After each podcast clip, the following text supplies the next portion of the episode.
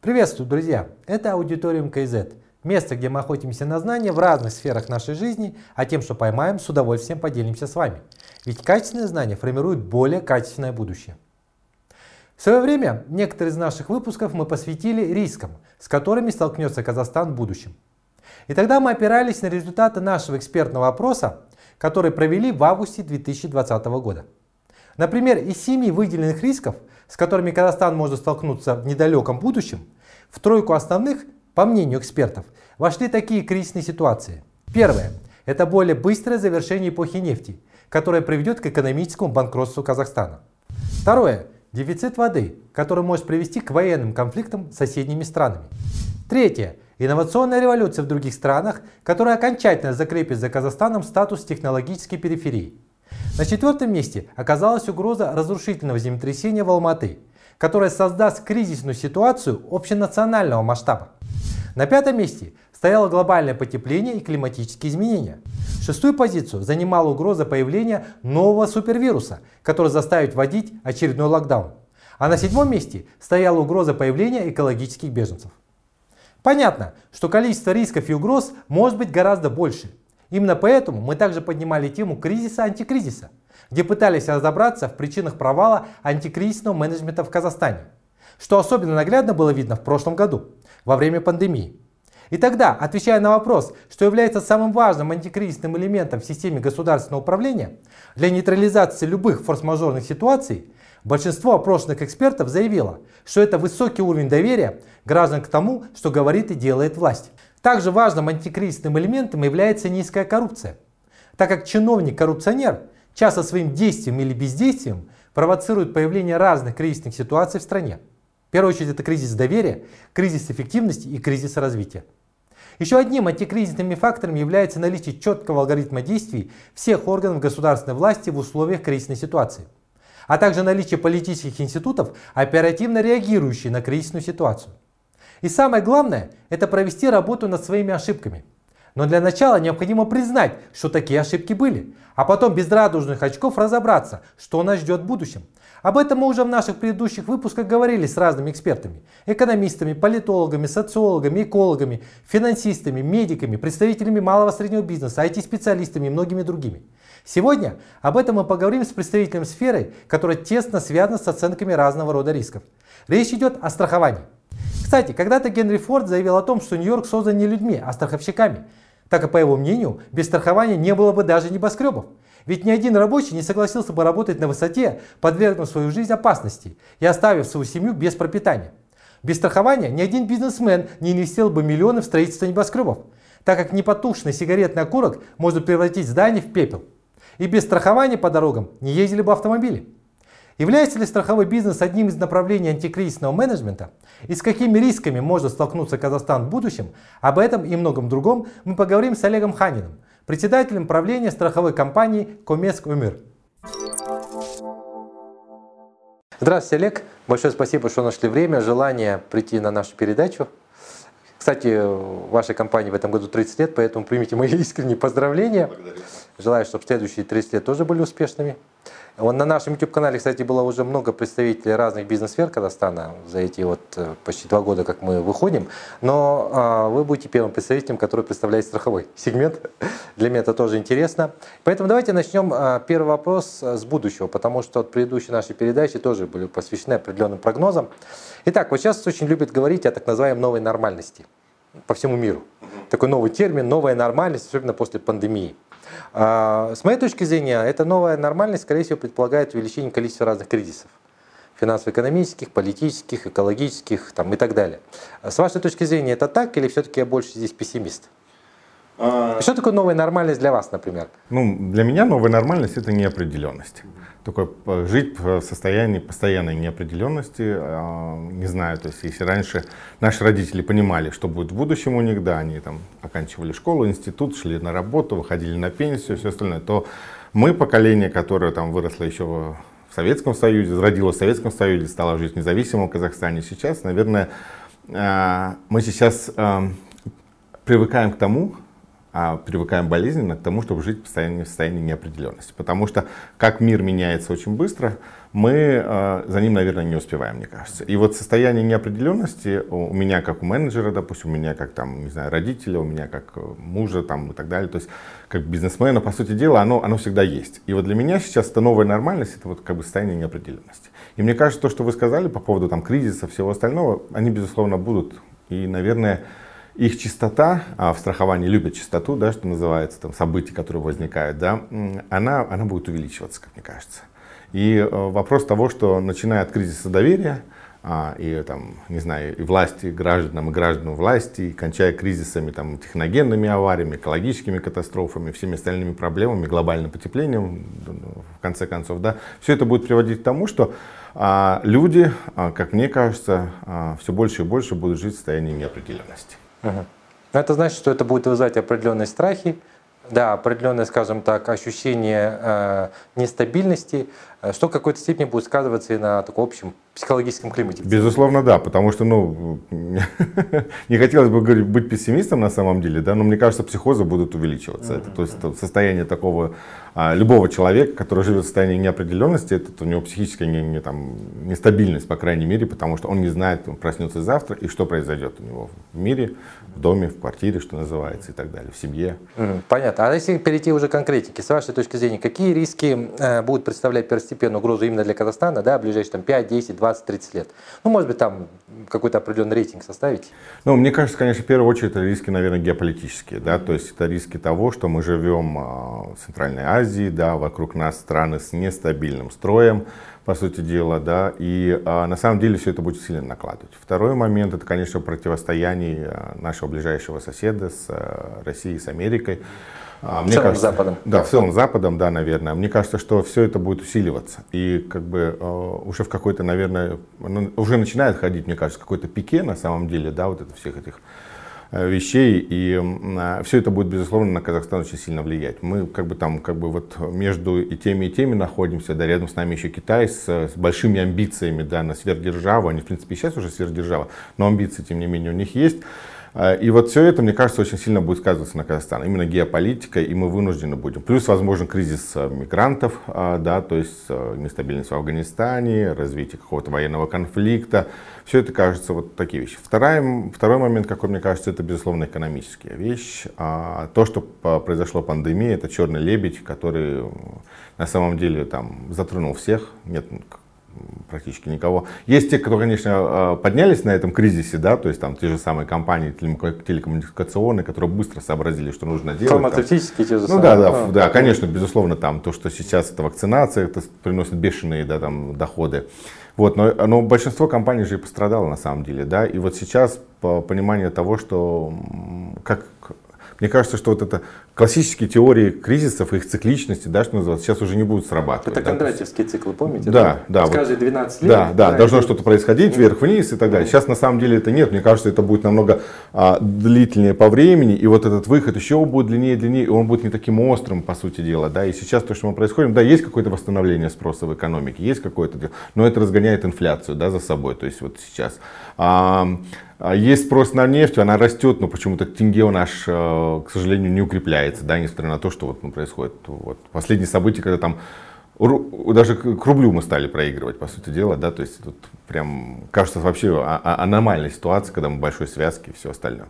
Вот, следующий, безусловно, кризис, это, наверное, э, связано с, э, с экологией, да, то есть страхование на самом деле это, конечно, а, очень сильно к этому чувствительно по одной простой причине, что все катастрофические там, явления, которые происходят в мире, они очень сильно бьют по, а, по страхованию. Да? То есть часть того, что возрастает объем страховых выплат, а за этим всем следят. Глобальные страховые компании уже строят модели рисков, связанные с развитием ураганов, штормов, извержений вулканов, по крайней мере. Да? То есть, и в зависимости от этого как бы, вот, будет строиться, наверное, и вся экономика в части страхования. Вот поэтому как бы, такие вопросы, как экологии, парникового эффекта, вот это там, ну, ну, нуль, да, климатических изменений, нулевой углеродности, да, что называется, углеродной нейтральности, да, то есть такие моменты, они все больше и больше будут, наверное, выходить. Плюс это будет влиять на картину а, по, по там, потреблению углеводов, а, углеводородов точнее, да, то есть по, по, по, по миру, да, там цену нефти, а, там переход на атомную энергию и все остальное. То есть все вот эти моменты, они очень будут сильно сказываться. Вот, вот такие вещи, мне кажется.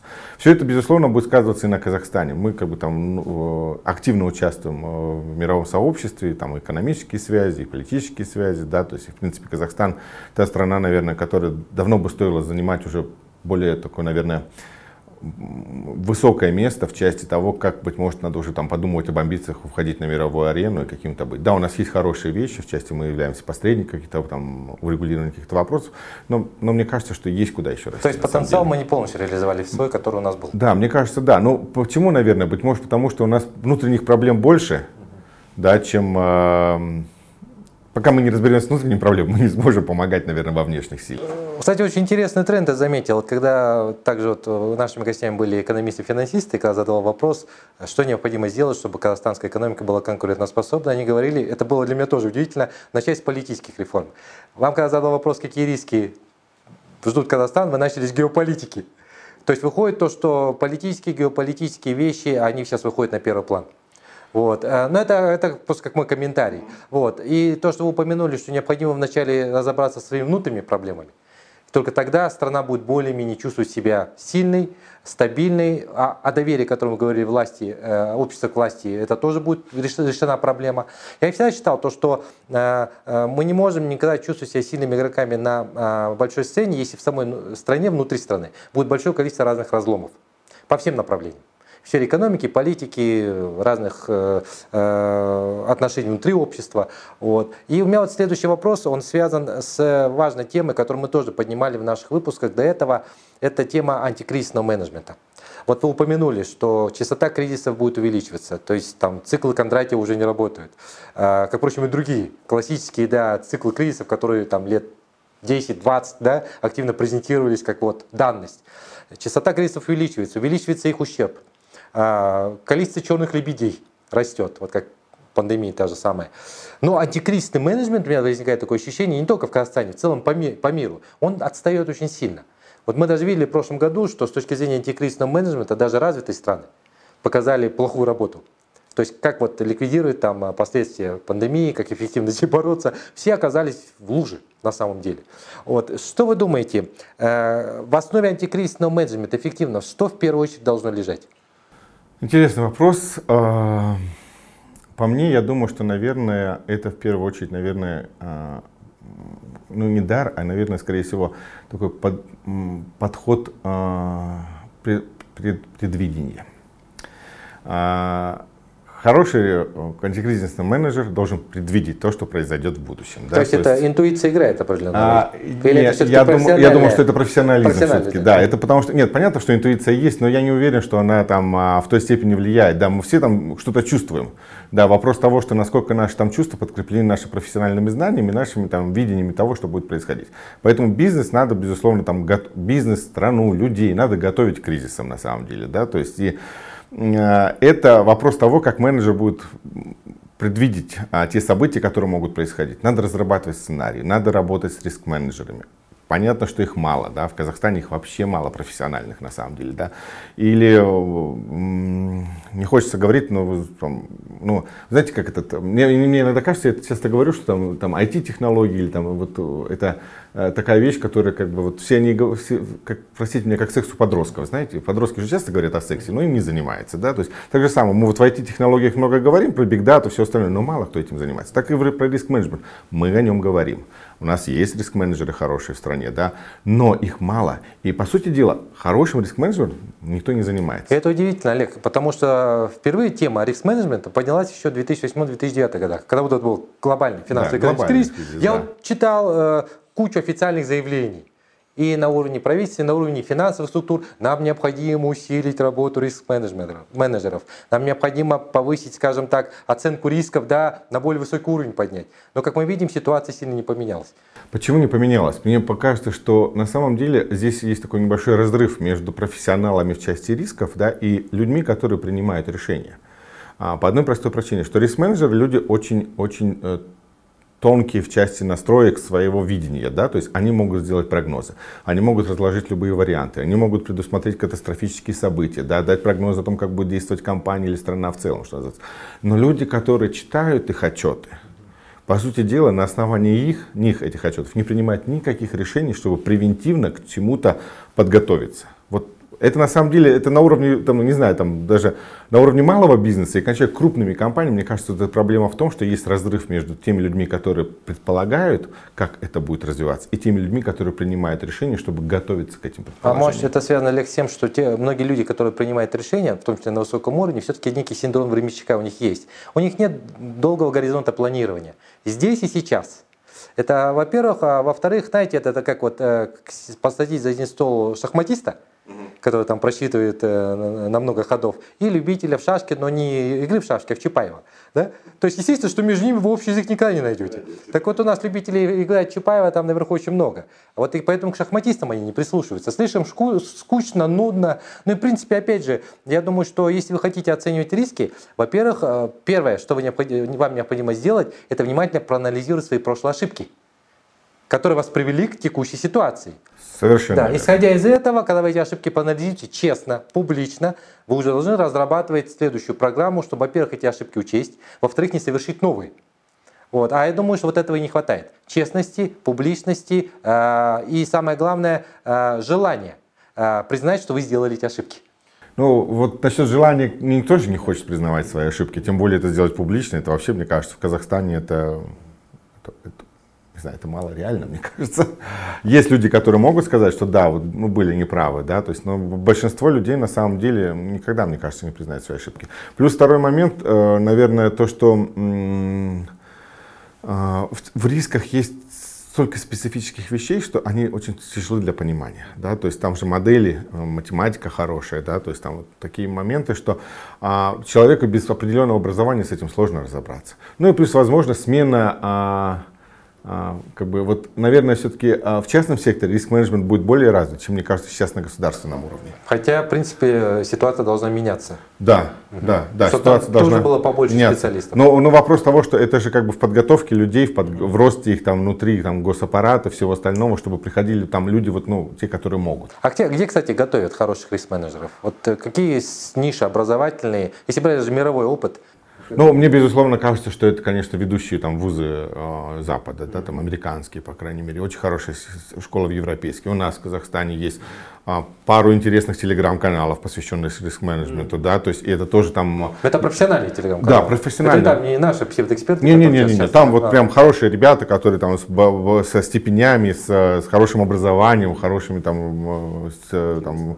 Вот есть на самом деле, их приятно читать на самом деле, да, и когда они говорят о том, что есть риски в корпоративном управлении, да, там нужно менять советы директоров как можно там часть, должны быть независимые директора, которые реально независимые, да, то есть вот это все прям вот, ну, очень мне заходит в тему, того, что как это должно строиться. Но разрыв, как был между риск-менеджерами и принимающими людьми решения, он так пока что их остается в Казахстане. Вот это надо менять, мне кажется. Ну, как вы думаете, вот с учетом того, что вот произошло в последнее время, вот эти черные лебеди, эти форс-мажорные обстоятельства, э, серьезные проблемы, которые возникли во всех сферах, не только в Казахстане, во многих странах мира в связи с пандемией, они вообще поменяют немножко подход, заставят на самом деле принять вот тот тезис, который вы озвучили. Необходимо убрать вот эту преграду да, между профессиональными риск-менеджерами и теми людьми, которые принимают серьезные политические, экономические решения. То есть, наконец, объединить, сделать важный и плодотворный симбиоз между ними.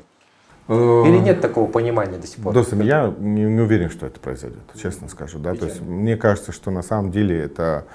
А, а, если а, коронавирус будет побежден, ну или мы привыкнем с ним жить, да, то есть и там дальнейшего развития отрицательного не будет, люди просто через некоторое время пройдут этот период времени и начнут жить.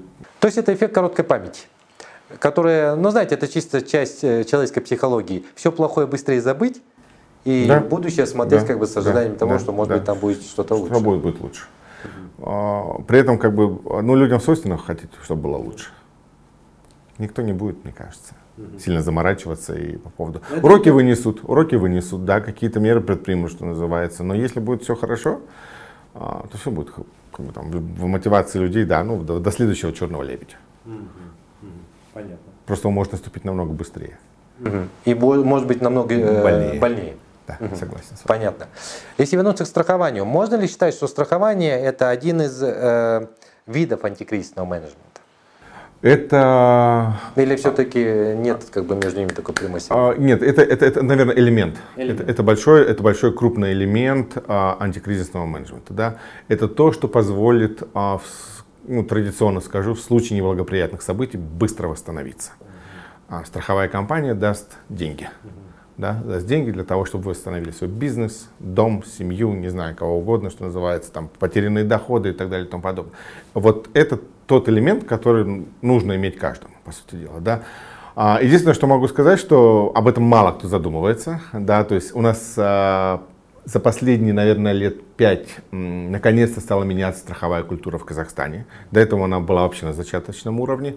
Наконец-то люди поняли а, по пользу страхования, и какой-то процесс пошел положительный в этом моменте.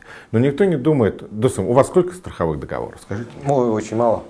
Практически как у большинства казахстанцев, скорее всего. Один. Да, один, скорее всего. На машину. На машину, на да. машину, да. да вот у вас один на машину, да. То есть вот, вот вариант того, что какова у нас там уровень культуры. Не говорю, что вы не культурный человек, но в части страховой культуры вот так. Ну, опять же, будем признавать свои ошибки, о чем я и говорю. Ну, вот да. да. Поэтому, тем более, я вас и пригласил, потому что мне самому интересно узнать, э, в чем специфика страхования в Казахстане, э, какие плюсы может получить простой гражданин Казахстана от того, что он как бы будет более активно повышать свою страховую культуру. У меня будет, кстати, вопросы, связанные с определенными страховыми случаями.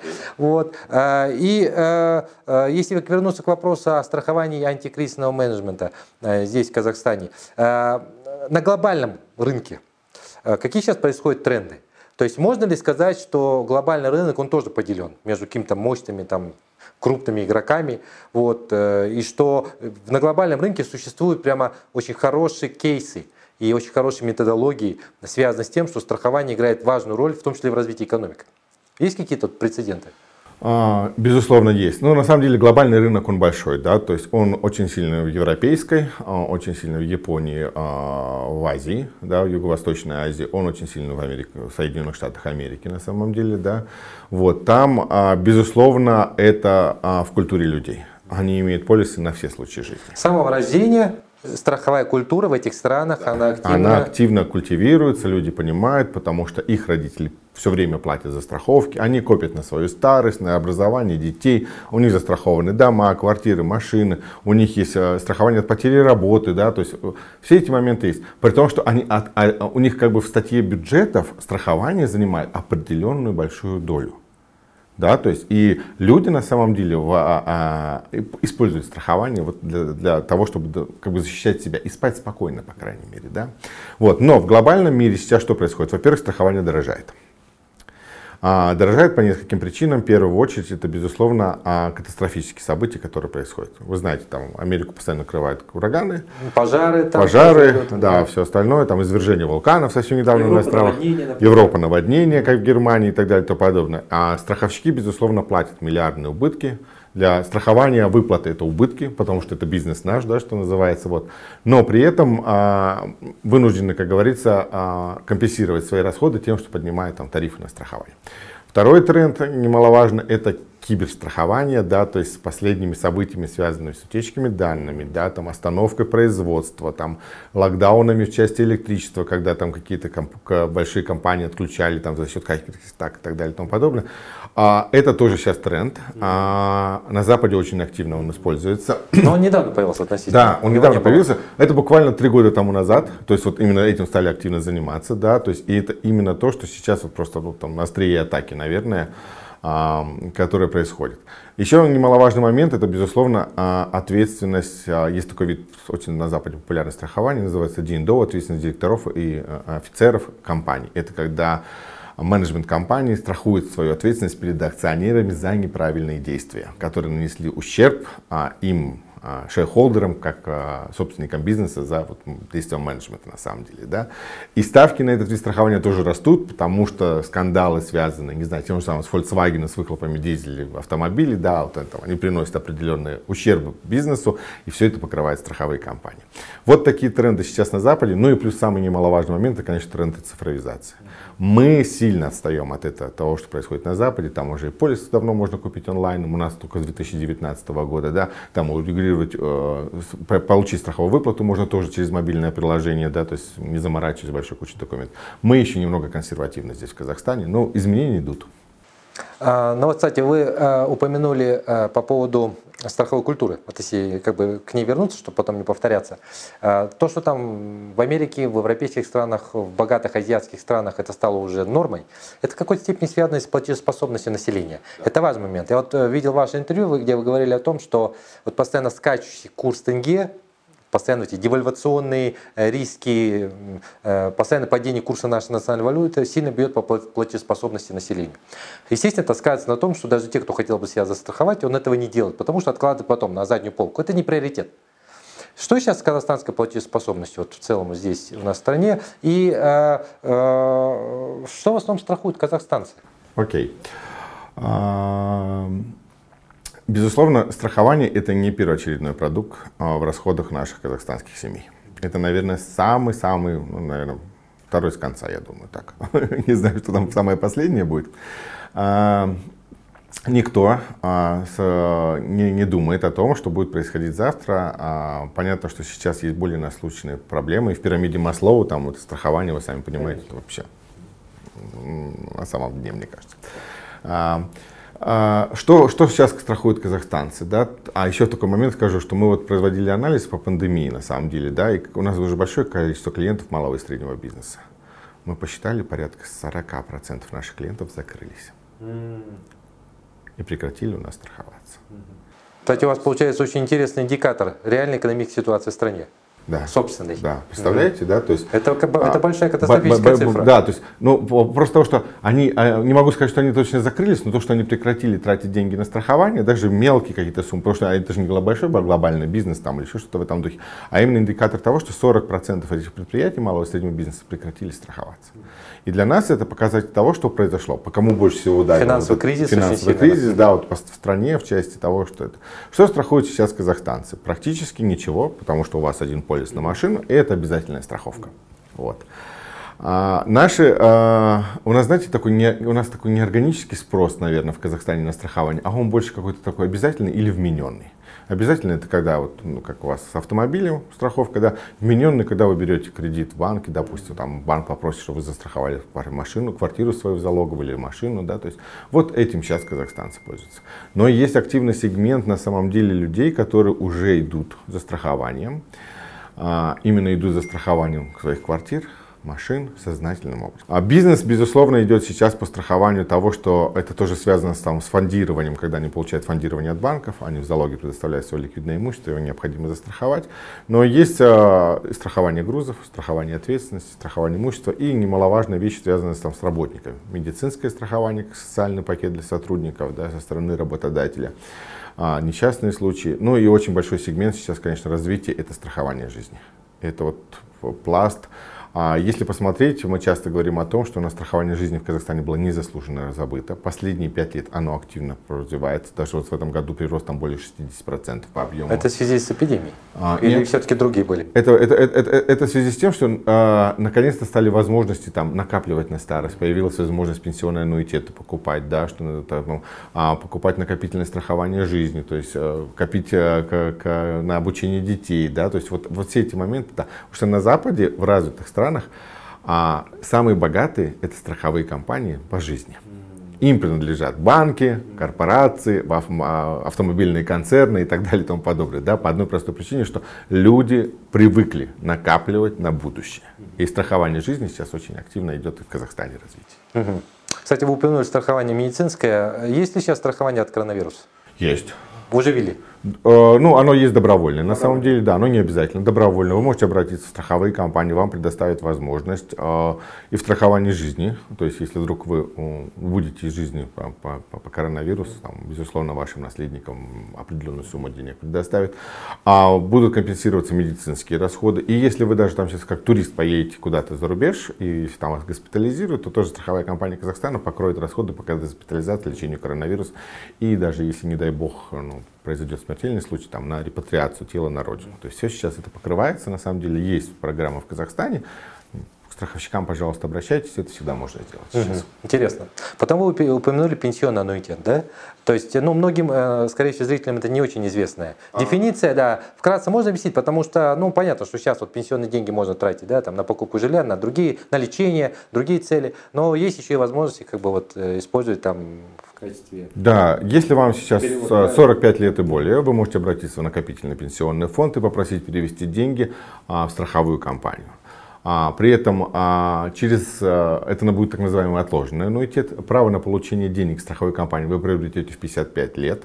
То есть, То есть раньше, раньше чем, чем пенсионный да, фонд. Угу. Если вы будете выходить на пенсию, да, вот, за этот период времени, за 10 лет, а, страховая компания вам а, да, начислит а, участие в прибыли, даст индексацию этих пенсионных денег. По сути дела, вы внесете денег меньше, чем потом получите как бы от страховой компании. Плюс у вас будет возможность начать получать пенсию раньше, в 55 лет. И еще потому, что немаловажный момент, если в пенсионном фонде ваши деньги закончатся в определенный период времени, то больше денег вы получать не будете. А в страховой компании вы будете деньги получать пожизненно. А риски какие есть? Вне зависимости от того, как да. вы, а, ну, сколько лет проживете. Да. Из рисков, это безусловно, а у нас есть фонд гарантирования страховых выплат, да, то есть все а, аннуитетные договоры, пенсионные аннуитеты, они защищены фондом гарантии. Это как с депозитами банка. Да, как, тоже, да? Э, аналогия с такими, как э, с депозитами. Фонд большой, он э, капитализирован очень хорошо за счет страховых компаний. Мы все туда платим определенные взносы, чтобы его как бы капитализировать.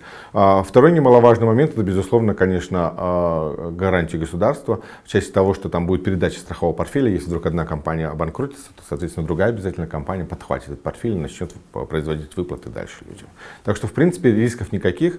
А, они такие же взвешенные, одинаковые, как с риском государства и накопительного пенсионного фонда. То есть, если в стране все будет коллапс, то я думаю, коллапс будет везде. Угу. Что и в ЕНПФ, что там, допустим, в страховой компании по жизни. То есть, это... Но пенсионный аннуитет это очень хорошая возможность, как говорится, получать деньги раньше и по жизни. Ну, это альтернативный вариант. Да, это То альтернативный вариант. Выбрать, да, посчитать да, сам, да, если да, интересно. Да, да, да. Это всегда можно А его ввели как давно? А, его ввели более уже пяти лет. Он отлично работает. На самом деле, большое количество людей мы каждый год смотрим о том, что они переводят а, свои перевод. деньги из пенсионного фонда. Да. Даже несмотря на то, что была возможность изъятия денег на там, покупку недвижимости, погашение кредита и всего остального, тем не менее, тренд этого года очень хороший по переводу пенсионных накоплений в компании по страхованию жизни на пенсионный аннуитет. Интересно. Кстати, вот по поводу э, э, автострахования. Ну, оно как бы обязательное, да, и большинство казахстанцев в любом случае покрывает его.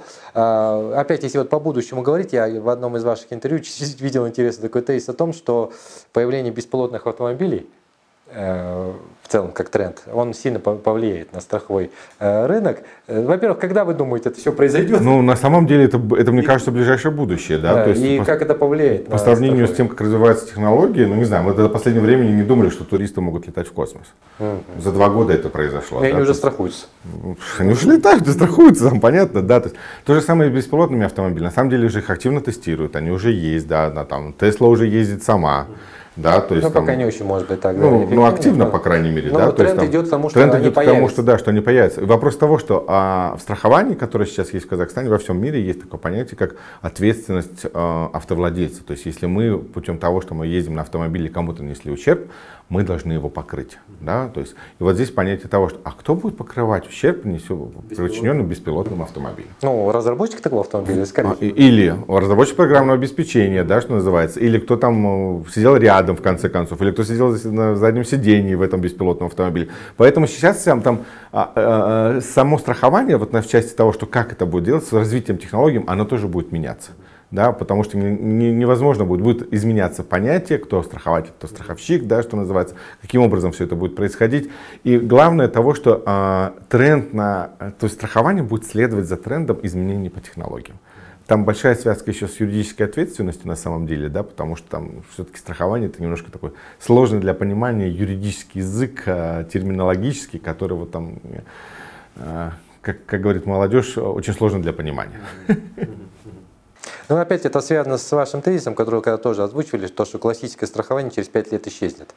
Ну, Именно в том числе с учетом вот этих инновационных Да, да, да. На самом деле, кажется, мне кажется, что там даже не сколько исчезнет, сколько там, наверное, ДНК страхования поменяется. А, сам, поменяется. сам код, да, сам код внутри страховой компании, он поменяется.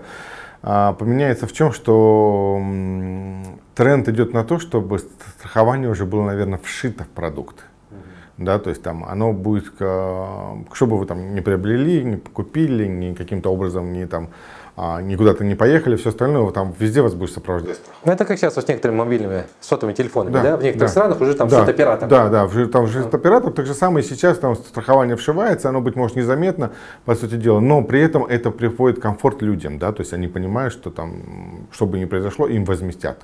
Возместят вред, возместят ущерб какой-то они понесли и так далее.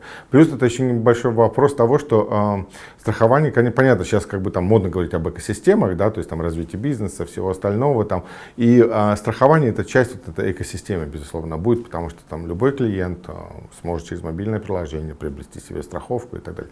Еще немаловажный момент, что это все, что связано вокруг страхования, может активно развиваться. Да? Это сервисы по поддержке клиенту, по ремонту машин, по ремонту имущества, да, там, по по, по, по, по, по доставке грузов экстренным и всего остальному. Да? То есть все это вокруг того, что тоже может создавать страхование на самом деле. Единственное, что у нас есть определенные ограничения в Казахстане, что мы а, ограничены туда, куда мы можем инвестировать, в чем мы можем точнее, участвовать в капитале юридических лиц. Да? Нам бы очень хотелось, чтобы регулятор, допустим, разрешил нам а, инвестировать в IT-компании, да, или создавать, или покупать IT-компанию, которая будет там помогать страховой компании развивать бизнес. То есть у вас есть такое желание? У нас есть такое, даже потребность уже на самом деле такая есть, да, просто вот, ну, а, у регулятора классно, они должны поддерживать что-то даже баланс развития и регулирования на самом деле. Да. Мне очень радует, что в Казахстане на самом деле слово развитие в названии регулятора стоит впереди, первым, а регулирование вторым. Да. Вот. И сейчас очень, очень хороший диалог с регулятором, вот честно вам скажу, прям очень нравится то, как мы там движемся в этом плане. И вот а, надеемся, что там а, нас услышат в самое ближайшее время по поводу того, чтобы разрешили там излишки капитала, которые есть в страховой компании, инвестировать именно в направление, которое могли... Инновационно, инновационного да, развития, да, IT-развития. Да, IT-развитие. А в других странах этот тренд уже давно идет. А это и есть уже, это да. Есть. Они могут себе могут, это позволить. Могут. Да, безусловно. Но мы хотим, чтобы это было как бы так, э, э, э, мы шаги начинаем предпринимать по этому поводу поводу. И хочется, чтобы мы, как страховые компании, тоже могли возможность создавать свои собственные, там, ну, не знаю, экосистемы, а создавать там какую-то такую эм, атмосферу для наших клиентов, которые бы они чувствовали не только там защиту с части там, страховой компании, но и предоставление различных других сервисов и услуг, то есть связанных вокруг машины, квартиры, здоровья и на, накопления на будущую жизнь. Но опять же, вот э, в самом начале нашего разговора мы начали с черных лебедей форс-мажоров и упомянули природные стихии. А, вот я, например, Алматин здесь родился, понятно то, что вот для меня самый ключевой вопрос с точки зрения безопасности на будущее – это сейсмобезопасность. А, в Алматы уже были прецеденты разрушительных землетрясений, ну там в городе Верном, целых два землетрясения очень серьезных. Э, я по детству помню, сколько раз были вот эти моменты, да, постоянных трясок. И сейчас мы происходит. Не выходим они... уже Алматинцы же не выходят же. Да, они не выходят, да, не выходят. Для них это как бы уже такой привычный да, антураж да, да. жизни в этом прекрасном городе. Вот. Но опять же, вот если перейти чисто к конкретике, а, вот из вашего опыта, здесь сколько в Алматы человек страхуется вот, от природных бедствий, в частности от потенциальных землетрясений. Есть ли у вас какая-то цифра? Да, но... Или в целом по Казахстану вообще есть Ну, на самом деле у нас э, там три, наверное, сейсмоопасных региона в Казахстане. Это Алматы, Восточный Казахстан, да, там и Запад, э, вот, где может, возможно, что-то возникнуть в части такого большого разрушительного, именно связанного там, с землетрясением. Да? А что застраховано? Застраховано, безусловно, а, все залоговое имущество. Да? То есть то, что было передано банкам, либо кредитным организациям, оно застраховано от риска землетрясения 100%. Застрахованы а, машины, так же самое, которые были кредитовались. Практически каждый договор автокаска имеет а, покрытие от землетрясения. Да? Вот, могу вам сказать, что э, для этой цели страховые компании, учитывая того, что мы живем в сейсмичном регионе, покупают перестраховочное покрытие у глобальных страховых компаний. Да, оно называется покрытие от катастрофических рисков. То есть мы считаем приблизительно объем нашего а, риск аппетита, который у нас есть, под риском землетрясения, да, то есть, и мы понимаем, хватит ли нашего капитала и наших страховых резервов, чтобы покрыть это разрушительное землетрясение с какой-то вероятностью события и как бы, там, уровня катастрофы. Кстати, вот интересный вопрос. А, а есть какие-то примерно цифры ущерба? Вот хотя бы оценочные. Какой может быть ущерб здесь, в Алматы, от землетрясения? Потому что вот мы в 2006 году даже книгу издавали эффект домино, возможно, последствия алматинского землетрясения. Просто прогнозы да, не очень хорошие. Да, то есть и разные цифры вообще звучат. Ну, по, мне да. кажется, что прогнозы на самом деле не очень хорошие. Но они да, катастрофичные. Есть, да, они катастрофичные, безусловно. Для да. всей страны будут, с точки зрения. Алмата – это финансовый центр, это донор всей республики, да, по да, сути дела, да, один из доноров есть. И здесь это, это будет, ну, как бы такой момент. Поэтому, возвращаясь как бы к страхованию, как мы защищаем себя, да, понятно, что ни одна страховая компания в Казахстане не выдержит. Угу мы покупаем перестраховочное покрытие. Мы считаем, сколько у нас стоит капитал, и на всю сумму, превышающую, там, на наши страховые суммы, превышающие наш лимит, мы покупаем перестраховочное покрытие. А часто очень спрашивают, зачем вы тратите такие деньги. На самом деле договор не дешевый для нас. Он довольно-таки существенно стоим по стоимости, да. Но это понимание того, что в управлении риск-менеджмента, да, то есть а, когда страна проснется на следующее утро, если, не дай бог, произойдет землетрясение, да, кто выживет, что будем делать, как собирать деньги, как помогать и все остальное, вот эти все вопросы будут стоять перед любым страховщиком. Ну вот, кстати, вопрос по поводу, а, вот условно гипотетически, я застраховал там, свою жизнь, жизнь своей семьи там, от э, такой природной стихии, как землетрясение. Э, Худай Сактасан, конечно, да, чтобы, ну вот произошло это, да, это стихийное бедствие, э, я, например, выжил, э, мы выжили с семьей, например, э, но у нас ничего нет, все исчезло, документов нет, вообще ничего, ну это, это понятно, да, опыт других стран показывает, что так и часто происходит. Э, как быстро я смогу получить свои страховые выплаты? То есть от чего зависит конечная сумма? Это же много таких вопросов, да, когда человек, по сути, все потерял, и осталась только одна страховка, которую он хочет... Но, но здесь два момента. Первое, безусловно, конечно, не быстро. Не быстро. Не быстро, да. На самом деле урегулирование таких случаев, а, там, понятно, включается помощь государства, в любой стране мира, даже несмотря на то, что будет там как бы, а, эта помощь будет а, в минимальном необходимом а, размере предоставлена людям, да, а вот уже после того, как более-менее там наладится ситуация, там а, пройдет этот шок первой катастрофы, да, возникнут вопросы, люди пойдут за возмещением к страховым компаниям, вот здесь тогда уже страховщики встанут, встанут в плечо и будут помогать, выплачивать необходимые суммы, производить меры ущерба, расчеты, да, и выдавать деньги людям, чтобы они могли восстановить свое жилье, по крайней мере. Да, и, но это не быстро, честно вам скажу, по одной простой причине, что а, состояние шоковое будет у всех, а, и очень важно, чтобы страховые компании имели там планы на случай чрезвычайных ситуаций. Это очень важно тоже, опять да. же, риск-менеджмент. Да, это риск-менеджмент, понятно. Благо, там а, в этой ситуации тот э, регулятор хорошо нас прижимает в этом плане.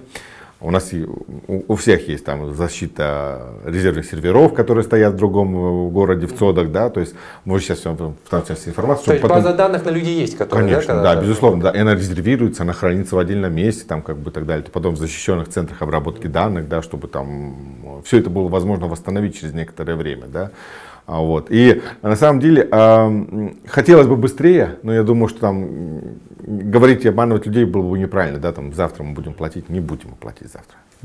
Время определенно понадобится всем для того, чтобы восстановиться. Но здесь будет вопрос того, что есть людей документы, нет, нет. На самом деле могу сказать, что страховщики в этой ситуации, как мы вот в, в, этом, в прошлом году поступали, когда к людям к нам обращались, мы же удаленно все работали, да, и они не могли прийти к нам в офис, да, и мы просто принимали документы по WhatsApp, по электронной почте, просто пришлите, что у вас есть, да, чтобы мы понимали. Если у нас какие-то серьезных сомнений в этом не было, мы просто выплачивали, да, потому что понимали, что все сейчас находятся в такой ситуации. Я думаю, что и после землетрясения будут все в таком э, ситуации того, чтобы помогать. Главное, чтобы было, знаете, э, работали банки, в которых мы храним наши деньги, платежные системы работали, да, по крайней мере, ну тоже это будет. Но это все взаимосвязано. Да, все это будет взаимосвязано, да, и эмитенты а, в которых мы размещаем наши акции, там, наши активы в акции и облигации, что называется, могли потом погашать вовремя свои обязательства перед нами и так далее. Потому что мы же диверсифицируем рынки, собираем, мы эти резервы распределяем в определенные активы. Поэтому. Ну, конечно, не хотел бы завершать наш разговор такой пессимистическим прогнозом. Да, я, может быть, завершу его вот этим афоризмом весь известный, то, что э, страхуются пессимисты, а страхуют оптимисты. Вы с этим согласны? Нет, я бы его перевернул. Да? Афоризм, есть, да. Страхуются оптимисты, да, страхуют пессимисты. Да, на самом деле мы, э, почему, да, то есть... Э, э, Люди же что думают? Когда они покупают страховку, желание того, что с ними ничего не произошло. А что дает страхование? Оно дает вам уверенность, спокойствие а, и не переживание за то, что ну, вы лишитесь какого-то своего актива, который для вас просто ну, там, нужен, должен быть у вас. Да? А мы, как, страховая, как страховщики, да, как профессионалы риска, мы всегда понимаем а, и рассчитываем риск, который вот, а, мы берем на себя. Да, и поэтому мы больше консервативны, и поэтому пессимизм присутствует у нас, что это должно быть обязательно произойдет, мы поэтому рассчитываем, а, много считаем. Страхование вообще любит большие цифры, актуарную математику. А, вот все, все, все это любит страхование. Да, то есть, а вот для людей, на самом деле, вот призываю, наверное, там, а, мне, мне иногда тяжело рассказывать, я очень там, люблю страхование, много лет в нем, и когда там, общаюсь с своими друзьями, мне говорят, блин, страхование вообще не интересно. Вот когда вообще не интересно, это, это, оно такое сложное, кажется, люди для понимания. Но на самом деле оно простое. А, боюсь, что а, страховщики, наверное, недостаточно много уделяют силы усилий для того, чтобы вот развивать этот а, тренд на информированность. Мы много говорим о страховании, но люди, быть может, нас не слышат. Это, наверное, связано с, таким же, с такой же как финансовая грамотность. То есть они вспомнили очень поздно в свое время. Я помню, и Нацбанк, и финансовые структуры начали понимать тему финансовой грамотности, но это опять, как вы знаете, вяленько да, все. пока все люди не попали в финансовые пирамиды, да, то есть это не поднимали эту финансовую грамотность. Вот, да. вот, быть может, сейчас тоже хотелось бы того, чтобы люди услышали как бы про страхование, благодаря вот вашему каналу, вашей передаче. Вот. И мне бы хотелось, чтобы, наверное, а, каждый казахстанец как минимум имел бы один полис для того, чтобы спать спокойно. Ну что ж, на такой оптимистичной ноте, да, чтобы спать спокойно, да. с чистой совестью да. и с определенной надеждой на будущее, да, я думаю, да, я думаю, что это очень хорошее было бы такое пожелание для всех. Большое спасибо за интересную беседу. Мне самому было очень интересно узнать по поводу э, внутренней кухни страхования. Возможно, после этой беседы я увеличу количество страховок. Да, тем более, что я понял, что расширился некий ассортимент. Вот, желаю вам удачи. Спасибо ну, вам до большое. новых встреч. Успехов вам. До свидания. Взаимно. До свидания. Спасибо. Я как-то уже упоминал известного специалиста по коммуникациям Сэма Блэка, который делил кризисы на две категории – известное и неизвестное. Когда можно знать, что тот или иной кризис в принципе возможен, но неизвестно, когда и как именно он произойдет. И неизвестное неизвестное, когда неизвестно, что еще может произойти такое, что может кардинальным образом поменять ситуацию. То есть глупо разрабатывать многочисленные программы социально-экономического развития страны на десятилетия вперед без учета разных потенциальных угроз, которые могут поставить крест на всех этих программах. Будь то новая эпидемия, климатические изменения, вооруженные конфликты и многое другое, что может угрожать национальной безопасности Казахстана. Все это указывает на то, что пора менять весь механизм разработки стратегических программ развития страны с акцентом на все возможные риски и угрозы. Должен быть четкий алгоритм действий. Во-первых, эффективный механизм сбора и обработки оперативной информации по кризисной ситуации. Во-вторых, компетентные люди, умеющие работать с этой информацией, готовы брать на себя ответственность. В-третьих, компетентные институты и четкий механизм взаимодействия между ними. В-четвертых, оперативный процесс принятия антикризисных решений. В-пятых, наличие стратегических резервов. И в-шестых, эффективная коммуникация с населением. Если не будет этого, то будет как в цитате из книги казахстанского кинорежиссера Ермека Турсунова «Кирпич». Природные бедствия легче предугадать, чем действия родного правительства. Оно умело маскирует свои штормовые проекты и действует без предупреждений. И надо заметить, что действия нашего правительства иногда наносят больше урон, чем тайфун или смерч в отдельно взятом городе или области. Спровоцированный правительством катаклизм одномоментно проносится по всей стране. И если в США, к примеру, так называемый сезон ураганов действует с начала мая по конец ноября, то у нас он практически функционирует круглый год. Конец цитаты. Наши реалии показали, что часто страшен не сам кризис или форс-мажор. Больше вреда наносит халатность, отсутствие компетенции, коррупционный интерес, коллективная безответственность, близорукость планирования и неспособность оценивать риски, что в конечном счете ведет к провалу антикризисного менеджмента на всех уровнях. Спасибо за внимание. Берегите себя и родных, подписывайтесь на наш канал, ставьте лайки и поделитесь своим мнением, с какими угрозами в будущем может столкнуться Казахстан.